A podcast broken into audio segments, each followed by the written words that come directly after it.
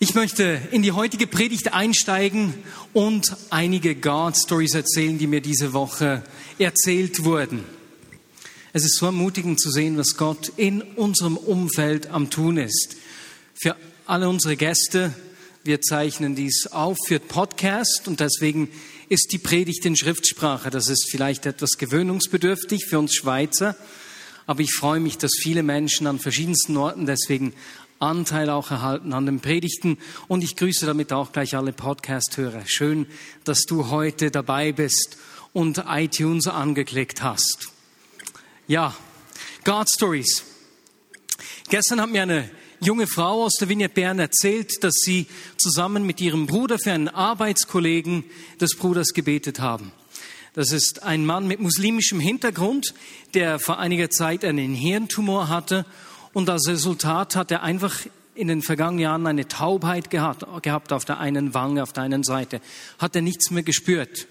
Und dann haben sie gestern eben für ihn gebetet und als sie so gebetet haben, hat, hat er plötzlich ihre Hand auf der Wange wieder gespürt.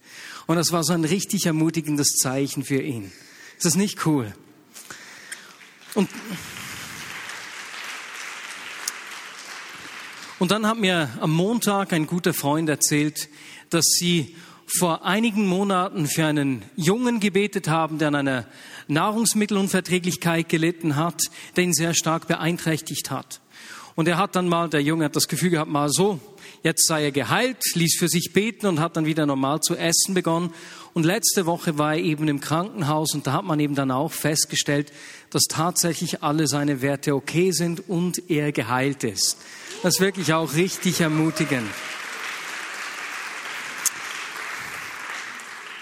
Und dann ist letzte Woche eine Frau auf mich zugekommen nach der Predigt und hat gesagt, du weißt du eigentlich, dass in Wales ein Aufbruch am Geschehen ist in einer Gemeinde. Sie hat mir dann eine Mail geschickt und ich habe mal da reingeschaut ein bisschen und es ist wirklich so, seit dem 10. April erlebt eine Gemeinde in einer Ortschaft, die ich nicht annähernd aussprechen kann und das deswegen schon gar nicht erst versuchen werde, schreibt sich mit CW irgendwie weiter, so unglaublich komisch. Auf jeden Fall wurde dort ein alter Mann geheilt, der schon lange ähm, der vor zehn Jahren einen Unfall hatte und seitdem in einem Rollstuhl war und der wurde dann geheilt. Und seither haben die täglich Gottesdienste erleben, einfach die Gegenwart äh, und Heilungen. Und es ist so ermutigend zu, zu hören, wie nahe das alles geschieht hier bei uns in Europa. Und dann eine letzte Geschichte, die mich auch so ermutigt. Vor zwei, zwei, drei Wochen habe ich die gehört. Ja, vor zwei Wochen, glaube ich. Das ist die Geschichte von Peter Rötlisberger. Ähm, kurz vor der Pfingstkonferenz ist seine Frau Annelies gestorben. Und als er am Sonntag nach ihrem Tod reiten ging, alleine hat er einen Mann getroffen, äh, den er kannte, ein Mann, der ungefähr in meinem Alter sein muss. Dieser Mann hat sich dann ans Pferd gelehnt und Peter hat einfach seine Hand auf ihn gelegt und ihn gesegnet. Da ist der einfach umgekippt. Und Peter hat sich schon gedacht, was ist wohl falsch? Hat er, hat er irgendwie Kreislaufprobleme oder so? Der Mann steht wieder auf, stellt sich wieder ans Pferd. Peter segnet ihn wieder und wups fällt er wieder um. Und da ist Peter dann eingefallen, dass das ja auch der Heilige Geist sein könnte. Für alle, die das nicht kennen, wir erleben das zwischendurch, dass wenn wir für Menschen beten, dass Menschen unerklärlicherweise nicht mehr stehen können. Und so war das auch da dann. Ist das nicht einfach erstaunlich? Und der Mann war am Joggen, hatte ein Pulsmesser und genau als Peter für ihn gebetet hat, hat es zweimal massive Ausschläge gegeben, als er umgekippt ist. Das war so lustig wirklich richtig lustig. Und wenn ich solche Geschichten höre, dann ermutigt mich das ungemein, weil Gott uns einen Teil dieser Großzügigkeit zeigt. Ein Teil seines Wesens will, von dem du gesprochen hast. Gott, der uns zugewandt ist, der sich für uns interessiert und der uns begegnet. Letzten Sonntag haben wir miteinander begonnen, die Pfingstkonferenz auszuwerten und zu verarbeiten. Und wir haben miteinander gesehen, dass Jesus auf die Erde gekommen ist, um das Wesen des Vaters zu zeigen. Mit allem, was er gesagt und getan hat, hat er den Vater offenbart, gezeigt, wie dieser Vater ist, ihn so richtig nahbar und erlebbar gemacht. Und die Jünger, die das alles live miterlebt haben, hat er dann auch gleich ausgesandt mit diesem gleichen Auftrag. Und so ist es auch heute noch. Gott macht sich durch dich und durch mich erfahrbar. Und deswegen will, wie du das in der Einleitung gesagt hast, das will ich auch. Ich will, dass seine Großzügigkeit in meinem Leben sichtbar wird. Denn wie sollen die Menschen um mich herum sehen, dass er großzügig ist, wenn das nicht meinen Lebensstil auszeichnet und prägt? Ich will, dass die Menschen um mich herum ein authentisches Bild des Vaters haben, wenn sie mir begegnen. Und das heißt, dass die Menschen den Frieden erleben sollen, der jeden Verstand übersteigt, wenn sie mir begegnen. Deswegen, Vater, ich will deine Liebe. Ich will, dass mein Leben von diesem Frieden ausgezeichnet ist. Sie sollen sehen, dass ich den großzügigsten Vater habe und das auch weiß und dementsprechend lebe. Die Menschen um mich herum sollen sehen, dass ich einen Gott habe, der sich für mich interessiert, für meinen Alltag, die kleinen belanglosen Dinge meines Lebens und sich für meine Wünsche und Träume interessiert. Und dann dadurch erkennen, dass er sich auch für sie interessiert. Die Menschen sollen sehen, dass mein Vater Kraft hat, denn schließlich ist mein Vater der Stärkste, wie man schon in der Schule sagt. Die Menschen sollen sehen, dass ich das weiß und dass ich stolz bin auf meinen Vater. Und damit er in meinem Leben genauso sichtbar werden kann, muss ich verstehen, wie er ist. Aus diesem Grund gibt er sich mir zu erkennen. Aus diesem Grund zeigt er uns, wie er ist. Und so will ich dem Heiligen Geist Raum geben, von dem Paulus im 1. Korinther 2 schreibt, dass er alles erforscht, auch die Tiefen Gottes. Oder wie es in der neuen Genf-Übersetzung heißt, dass er die verborgensten Gedanken Gottes erforscht. Der Heilige Geist, der Gott durch und durch kennt, der lebt in mir und macht mir Jesus bekannt, besser gesagt den Vater bekannt, so wie er ist. Und wenn ich solche God Stories höre, dann weiß ich, ich bin unglaublich privilegiert. Weil wir erleben miteinander Ausdrücke der Aspekte des Wesens des Vaters, was nicht für alle Menschen immer selbstverständlich war. Ich kann mich schon nur 25 Jahre zurückerinnern, da war es nicht so natürlich wie heute. Ich meine, es ist so normal geworden, dass wir miteinander erleben, wie Gott in Lebenssituationen eingreift. Entweder durch unser eigenes Leben oder durch Leben von Menschen, die uns nahestehen. Vor etwas mehr als 20, 25 Jahren war das nicht gleich natürlich, wie das heute ist. Und so weiß ich, ich bin privilegiert. Wir erleben etwas von diesem Wesen Gottes. Er hat sich uns offenbart und das ist Teil unserer Lebensrealität geworden. Aber bei aller Freude und Dankbarkeit über diese Dinge gibt es immer wieder diese Momente, wo ich ein Ringen in meinem Inneren spüre, so eine Art innerer Unzufriedenheit, einer heiligen Unzufriedenheit. Und zwar dann, wenn ich realisiere, dass ich zwar Dinge über Gott weiß, Erkenntnis über das Wesen Gottes habe, aber sich diese Dinge über einen längeren Zeitraum nicht in meinem Leben zeigen. Und das ist ein Problem, das kann ich nicht zulassen. Es kann nicht sein, dass ich die Großzügigkeit Gottes kenne und mich dann nicht um Menschen kümmere.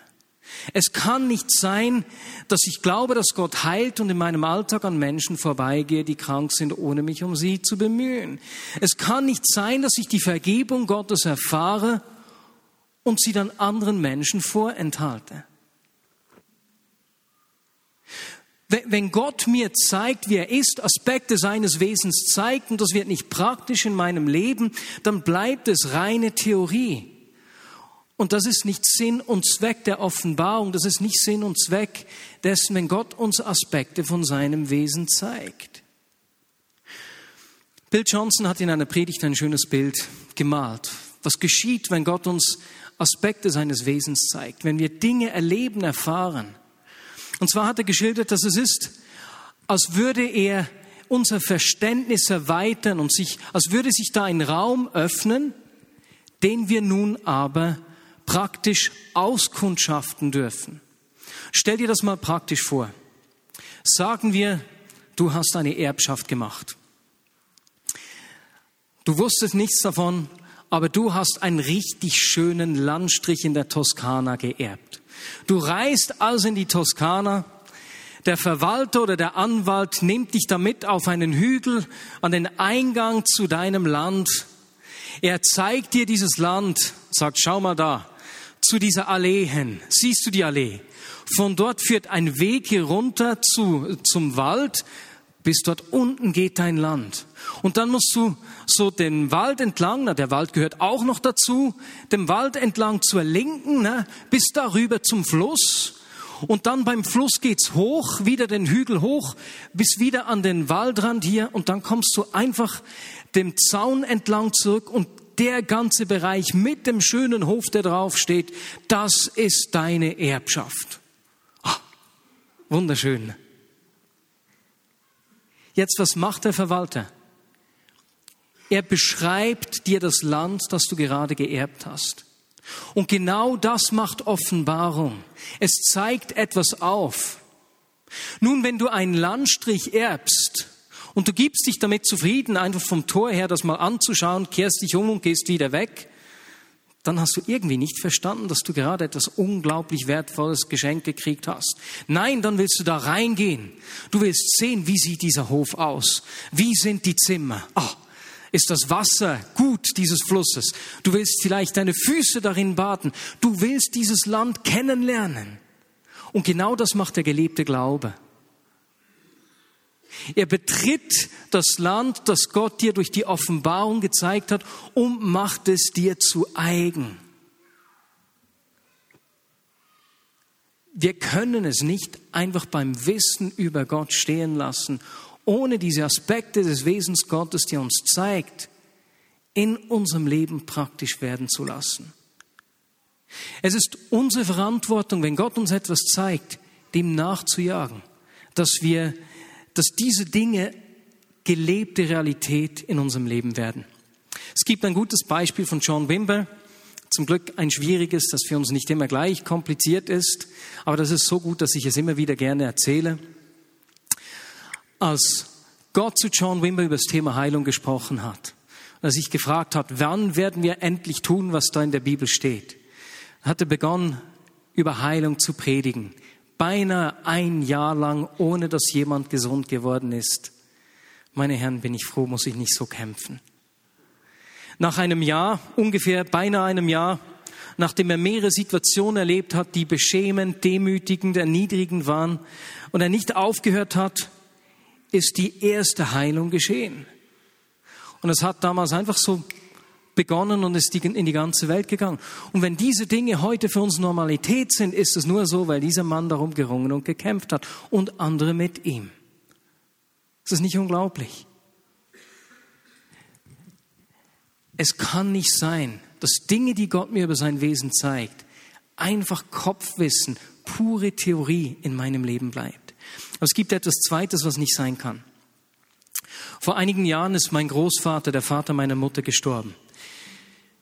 Als Kind hatte ich keinen großen Bezug zu ihm, weil ich ihn eher als verbitterten Mann kennengelernt habe. Und erst so in seinen letzten Jahren ist er etwas aufgetaut. Und er hat ganz begeistert Geschichten aus seiner Jugendzeit erlebt, die mich richtig umgehauen haben. Eine Geschichte, äh, war beispielsweise, dass er als Müller durchs Land, auch ins Emmental, Emmental gereist ist und bei einem abgelegenen Hof, Bauernhof, an einem Tag den Eindruck hatte, hier musst du hingehen, früh am Morgen, ist hingegangen, hat geklingelt oder geklopft, niemand hat die Tür geöffnet und der ist stur eine Viertelstunde da stehen geblieben und hat immer wieder in regelmäßigen Abständen an die Tür geklopft. Nach einer Viertelstunde hat eine Frau die Tür geöffnet und ihm gesagt, ihn gefragt, was er wollte, und es hat sich herausgestellt, dass diese Frau sich gerade das Leben nehmen wollte, als er angeklopft hat. Die Frau, sie hat ihm dann sein, er, sie hat ihm dann ihre Lebensgeschichte erzählt. Ihr Mann war Alkoholiker, ist manchmal im Winter spät abends nach Hause gekommen, hat sie in die Kälte rausgesperrt im Nachtkleid und sie hatte einfach das Leben satt. Er hat ihr von Jesus erzählt. Die Frau hat eine Begegnung mit Jesus erlebt als ihr Mann nach Hause kam, hatte der Mann auch eine Begegnung und das Ehepaar hat eine richtige Lebensveränderung erlebt. Eine begeisternde Geschichte. Das einzig Schmerzhafte an dieser Geschichte war, dass mein Großvater in seinen alten Jahren die Geschichte aus seiner Jugendzeit erzählen musste. Zu spüren, dass da mal was gelebt hat, das über Jahrzehnte eigentlich erloschen war und erst in den letzten Jahren seines Lebens wieder hochgekommen ist. Das kann nicht sein. Ich kann nicht von den Geschichten von gestern leben. Absolut undenkbar. Weswegen weil Gott heute und hier sein Wesen durch mich sichtbar machen will, weil es heute und hier um mich herum Menschen gibt, die eine Begegnung mit diesem großzügigen Gott brauchen, der ihnen zeigt, wie wertvoll sie sind, dass er sich für sie interessiert und dass er auch ihre Lebenssituationen verändern kann. Ich will sein Wesen in meinem Alltag sichtbar machen. Das schulde ich den Menschen um mich herum. Ich will, dass sie eine authentische Erfahrung des Vaters haben, wenn sie mir begegnen. Wie machen wir das konkret? Ich bin so froh. Ist der christliche Glaube nicht etwas, wo es einfach um Prinzipien und Regeln geht? Ich habe dir was gezeigt und so. Jetzt mach mal was. Nee, es geht nicht um Leistung sondern jede Offenbarung, wenn Gott mir etwas zeigt, ist eine Einladung zu einer persönlichen Begegnung. Ich habe dir einen Hinweis gegeben, wie ich bin. Und ich zeige dir das, weil ich dir nahe sein will und weil ich dich liebe. Es ist eine Einladung zu einer Beziehung, zu einer Begegnung. Am besten kann ich das mit einem praktischen Beispiel meiner Tochter beschreiben. Meine Tochter Sophie ist jetzt ungefähr 20 Monate alt. Und es gibt für mich nichts Schöneres, als dreimal in der Woche mit ihr aufzustehen, je nachdem, wie früh sie aufwacht, mit ihr früh, zu frühstücken, sie anzuziehen und sie dann in die Kindertagesstätte zu bringen. Wir haben immer in dieser halben Stunde oder Dreiviertelstunde einfach Quality Time zusammen. Und sie ist sowas von selbstständig, sie will alles selbst machen, so wie wir manchmal auch. Ne? Ich muss es selbst irgendwie können. Und seit ich ihr gezeigt habe, oder wenn ich besser gesagt, wenn ich ihr die Schuhe anziehe, zeige ich ihr immer, wie man Schuhe bindet. Nur mit ihren 20 Monaten hat sie natürlich noch keine Chance, selbst die Schuhe zu binden. Aber sie will es immer selbst versuchen. Je nach Schuh kann sie sogar schon selbst reinstehen. Das ist dann ein richtiges äh, Erfolgserlebnis. Aber manchmal klappt es dann eben nicht. Dann sitze ich so auf dem Boden und sie setzt sich auf meine Schenkel und ich ziehe dann die Schuhe an. Und ich liebe es, ihr zuzuschauen, wie sie es versucht. Das ist sowas von süß. Aber noch viel mehr liebe ich es, wenn sie zu mir kommt und sich auf meinen Schoß setzt.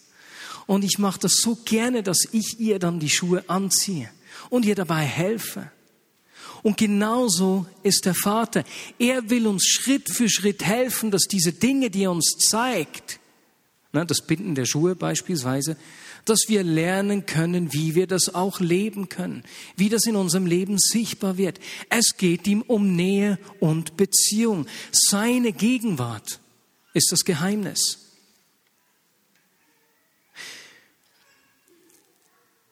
Wir sehen das auch in einer Geschichte im Alten Testament.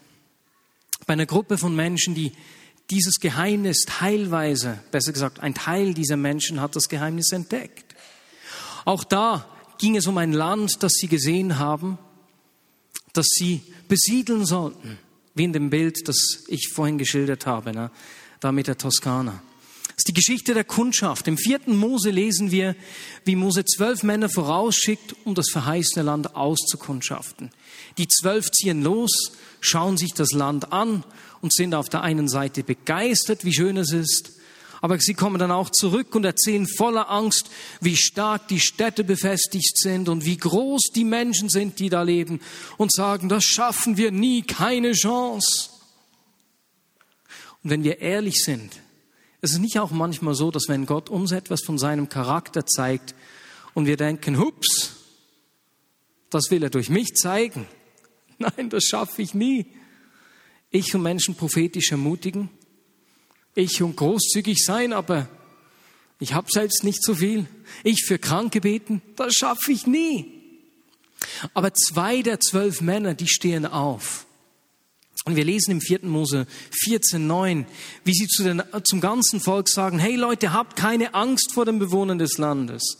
Sie werden eine leichte Beute für uns sein. Ihr Schutz ist vor ihnen gewichen und der Herr ist mit uns. Habt also keine Angst vor ihnen. Diese beiden Männer sind Josua und Kaleb. Und die beiden sind sich bewusst, dass die Gegenwart Gottes den Unterschied ausmacht. Sie wissen, dass Gott mit ihnen ist, sie begleitet, sie nicht alleine lässt, sondern sie führen wird. Bei Josua ist das Ganze nicht erstaunlich. Vor einigen Monaten sind wir in einem Nebensatz über ihn gestolpert, als wir im 2. Mose 33, 11 gelesen haben, wie Mose sich mit Gott getroffen hat und wie, wie die Wolke auf das Zelt der Begegnung runterkam, wie Gott mit Mose gesprochen hat von Angesicht zu Angesicht, wie mit einem Freund. Mose dann, wie besser gesagt, das ganze Volk hat die Szenerie mitverfolgt und als die Wolke runterkam, ist jeder aus dem Volk Israel vor seinem Zelt aufgestanden und dann niedergefallen aufs Gesicht. Sie haben alle diese Gegenwart miterlebt. Und dann lesen wir in einem Nebensatz, als Mose wieder rausging aus diesem Zelt der Begegnung, aber Josua verließ das Zelt der Begegnung nie. Es ist nicht erstaunlich, dass Josua sich der Bedeutung und des Wertes der Gegenwart Gottes bewusst war. Schließlich lebte er in diesem Zelt der Begegnung oder hatte er in diesem Zelt der Begegnung gelebt. Die Gegenwart Gottes war für ihn etwas wie ein Zuhause. Aber spannend ist es natürlich, wenn wir dann die anderen elf Männer anschauen, die anderen elf Kundschafter. Wie gesagt, sie alle hatten auch gesehen, wenn sich die Wolke aufs Zelt gelegt hat. Sie alle sind aufgestanden und haben sich hingeworfen vor Gott. Sie alle sind weitergezogen, wenn die Wolkensäule am Tag weitergezogen ist. Und mir gefällt der Gedanke, dass das Volk Israel gelernt hat, um diese Gegenwart herum zu campieren, zu zelten, zu Hause zu sein. Ihr ganzer Alltag war auf diese Gegenwart von Gott herum ausgerichtet. Die Gegenwart Gottes war der absolute Mittelpunkt ihres Lebens. Aber als diese elf Männer zurückgekommen sind aus dem verheißenen Land, waren zehn dieser Männer sich der Kraft und der Bedeutung der Gegenwart Gottes nicht bewusst. Nur Kaleb und Josua haben den Wert dieser Gegenwart gesehen, haben gesehen, hey, Gott ist mit uns. Und da frage ich mich, bin ich, bin ich mir der Wert seiner Gegenwart in meinem Alltag bewusst. Bill Johnson hat für diesen Wert der Gegenwart Gottes ein schönes Bild aus dem Neuen Testament gebraucht. Als er beschrieben hat, wie bei der Taufe von Jesus sich der Himmel geöffnet hat, der Heilige Geist wie eine Taube auf ihn runtergekommen ist und nicht mehr von ihm gewichen ist. Weil wir wissen, dass der Heilige Geist in uns lebt. Er lebt in uns zu unserem Wohl. Aber der Geist kommt auf uns fürs Wohl der Menschen um uns herum. Und Bill Johnson hat dann beschrieben, wie ist das, wenn du so eine Taube hast? Und jetzt hier auf dem Bild, ich habe leider keine Taube gefunden. Ne? Papagei oder Taube ist ja ziemlich ähnlich, ne? der Vogel. Ne? Also stellt euch vor, es sei eine Taube in farbigem Gewand. Ne? Die grüne Taube. Stell dir vor, diese Taube kommt auf dich, dieser Heilige Geist, und setzt sich dir auf die Schulter. Und jetzt, wenn du dich bewegst und da sowas hast, dass du nicht willst, dass es wegfliegt, wie bewegst du dich dann? Ne? Unglaublich vorsichtig. Jede Bewegung ist mit einem Gedanken an diese Taube, an diese Gegenwart verbunden. Das Bewusstsein, seiner Gegenwart in unserem Alltag. Seine Gegenwart ist bei uns genauso das Geheimnis. Unglücklicherweise geht es uns häufig so, dass wir in der Lautstärke des Alltags vergessen, dass diese Gegenwart, diese Taube mit uns ist. Und ich möchte das zum Schluss ganz praktisch machen. Stell dir vor, fünf Beispiele. Stell dir vor, du bist auf der Autobahn, du bist etwas in Eile. Ich brauche dieses Beispiel, weil das mir sehr gut geschehen könnte. Vor dir fährt ein Auto auf die Überholspur, das unglaublich langsam fährt. Du merkst, wie du sauer wirst. Kann der nicht endlich weg? Diese Unruhe beginnt in dir zu wachsen. Der Ärger steigt hoch. Ich fahre dann, ich muss dann schauen, dass ich nicht zu nach auffahre, um dem zu zeigen, dass er dann auf die andere Spur wechseln soll. Aber in diesem Moment, plötzlich wirst du dir bewusst, oh, die Gegenwart. Die Taube ist da. Und der Heilige Geist erinnert dich, wie, wie er dir gestern gerade gezeigt hat, dass der Vater geduldig mit dir ist, wenn du überreagierst. Er hat dir gestern einen Aspekt seines Wesens offenbart und die Taube, seine Gegenwart, der Heilige Geist, zeigt dir das jetzt hier im Straßenverkehr. Was machst du? Jesus, wie kann ich jetzt deine Geduld aufzeigen? Gut, ich fahre nicht mehr ganz so nahe auf. Oder an der Arbeit ärgert dich ein Kollege, der einfach seine Arbeit nicht sauber macht. Du hast es ihm schon ein oder zweimal so durch die Blume gesagt, aber schon wieder hat er etwas vergessen. Und es ärgert dich ohne Ende. Und du hast Mühe, diesem Kollegen zu begegnen. Aber als du dich ärgerst, plötzlich fällt dir diese Gegenwart wieder ein. Du erinnerst dich an die Taube. Oh oh, und du erinnerst dich daran, wie Gott dir vor zwei, drei Jahren gezeigt hat, dass er nicht in erster Linie an deiner Leistung interessiert ist, sondern an dir, dass er Beziehung will. Jesus, wie kann ich zeigen, dass du an der Beziehung interessiert bist und nicht einfach an der Perfektion und der Leistung? Vielleicht lädst du ihn zum Abendbrot ein, gehst was mit ihm trinken. Die Kraft seiner Gegenwart in unserem Alltag. Oder du hast eine Bekannte, die immer wieder neue Partner hat. Mal ist sie verliebt, dann wieder am Boden zerstört, wieder in sonst jemanden verliebt und es eiert dich eigentlich an. Dieses Hin und Her, es fällt dir schwer, sie ernst zu nehmen. Und seit zwei, drei Tagen hast du wie einen Gedanken, der dir nicht aus dem Kopf geht, irgendwie, dass Gott ihr sagen will, was er an ihr schätzt. Aber du tust dir schwer, das ihr zu sagen, weil sie eine eher dominante Person ist. Aber da ist diese Gegenwart, die Taube auf deiner Schulter, die dich konstant daran erinnert, ihr zu sagen, was der Vater über sie denkt. Oder du fährst am Morgen im Bus oder im Zug an die Arbeit, ist immer der gleiche Mann, der auch auf diesen Zug geht, ein Ausländer. Und wenn du morgens in den Zug steigst, bist ein Morgenmuffel, dann bist du froh, einfach deine Ruhe zu haben und du schlägst auch deine Zeitung schön auf, dass dich ja niemand stört, ne? provokativ vor dich, dass es niemandem einfällt, dich zu stören. Aber vor zwei, drei Tagen ist dir aufgefallen, dass dieser Mann Gehbeschwerden hat. Und dummerweise hat vor zwei, drei Wochen jemand im Gottesdienst eine God-Story erzählt, wie jemand von Gehproblemen geheilt wurde. Aber du bist im Zug und eigentlich willst du doch am Morgen nicht gestört werden. Du nimmst wieder diese Zeitung, aber da ist diese Gegenwart. Du spürst die Taube.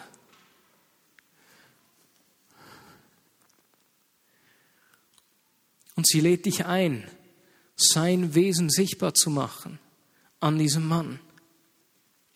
Oder du ertappst den Jungen deiner Nachbarin dabei, wie er im Migros sein Sandwich stiehlt, so unter seinem Pullover versteckt.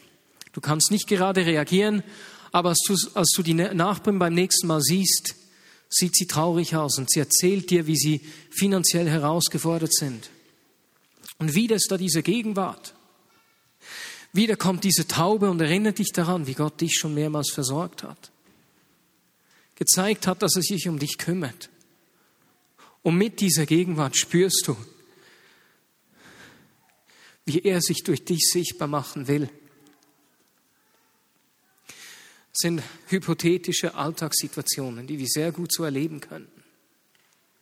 Seine Gegenwart in unserem Alltag ist der Schlüssel. Er zeigt uns, wie er ist. Nicht, dass wir es wissen, sondern dass wir sein Wesen ganz authentisch aufzeigen. Ich kann es mir nicht erlauben,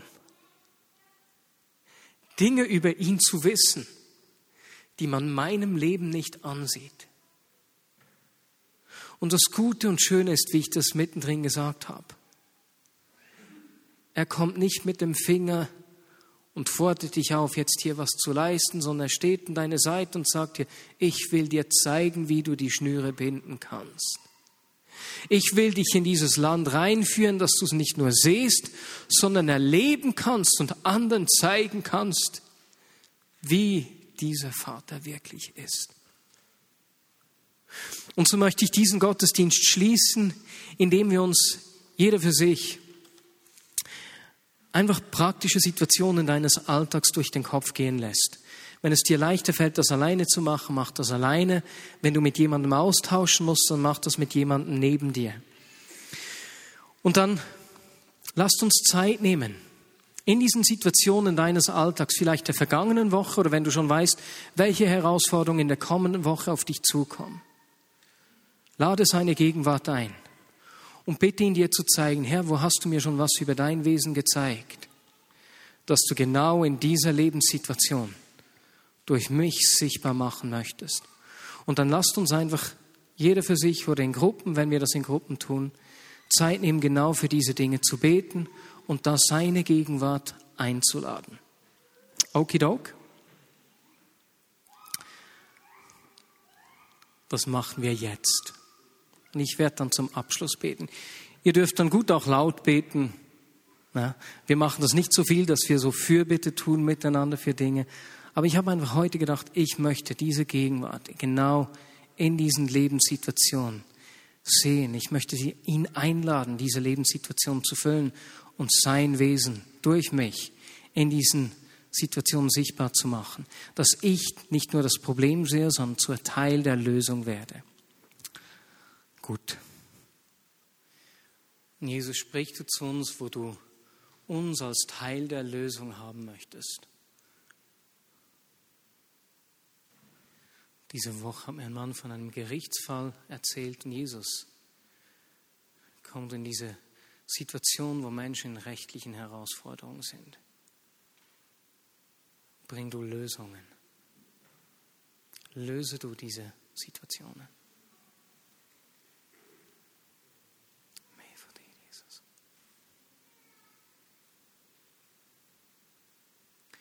Und Jesus ist uns so ein Vorrecht, in einer Zeit zu leben, in der wir so viel hören und sehen, was du wirkst.